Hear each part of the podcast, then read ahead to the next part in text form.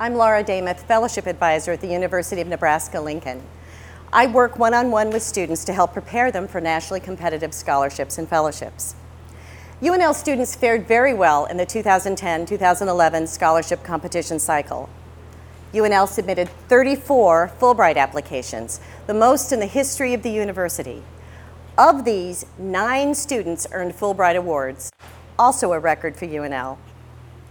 This year, we also celebrate UNL's first winner of the prestigious Gates Cambridge Scholarship, which supports graduating senior to attend Cambridge University this fall. And in the same year that UNL was named a Truman Honors Institution, a UNL student received a Truman Scholarship. This is another record. It's the first time UNL has had a Truman Scholarship winner two years in a row. These are just some of the highlights. You can see a full list of winners for the year online.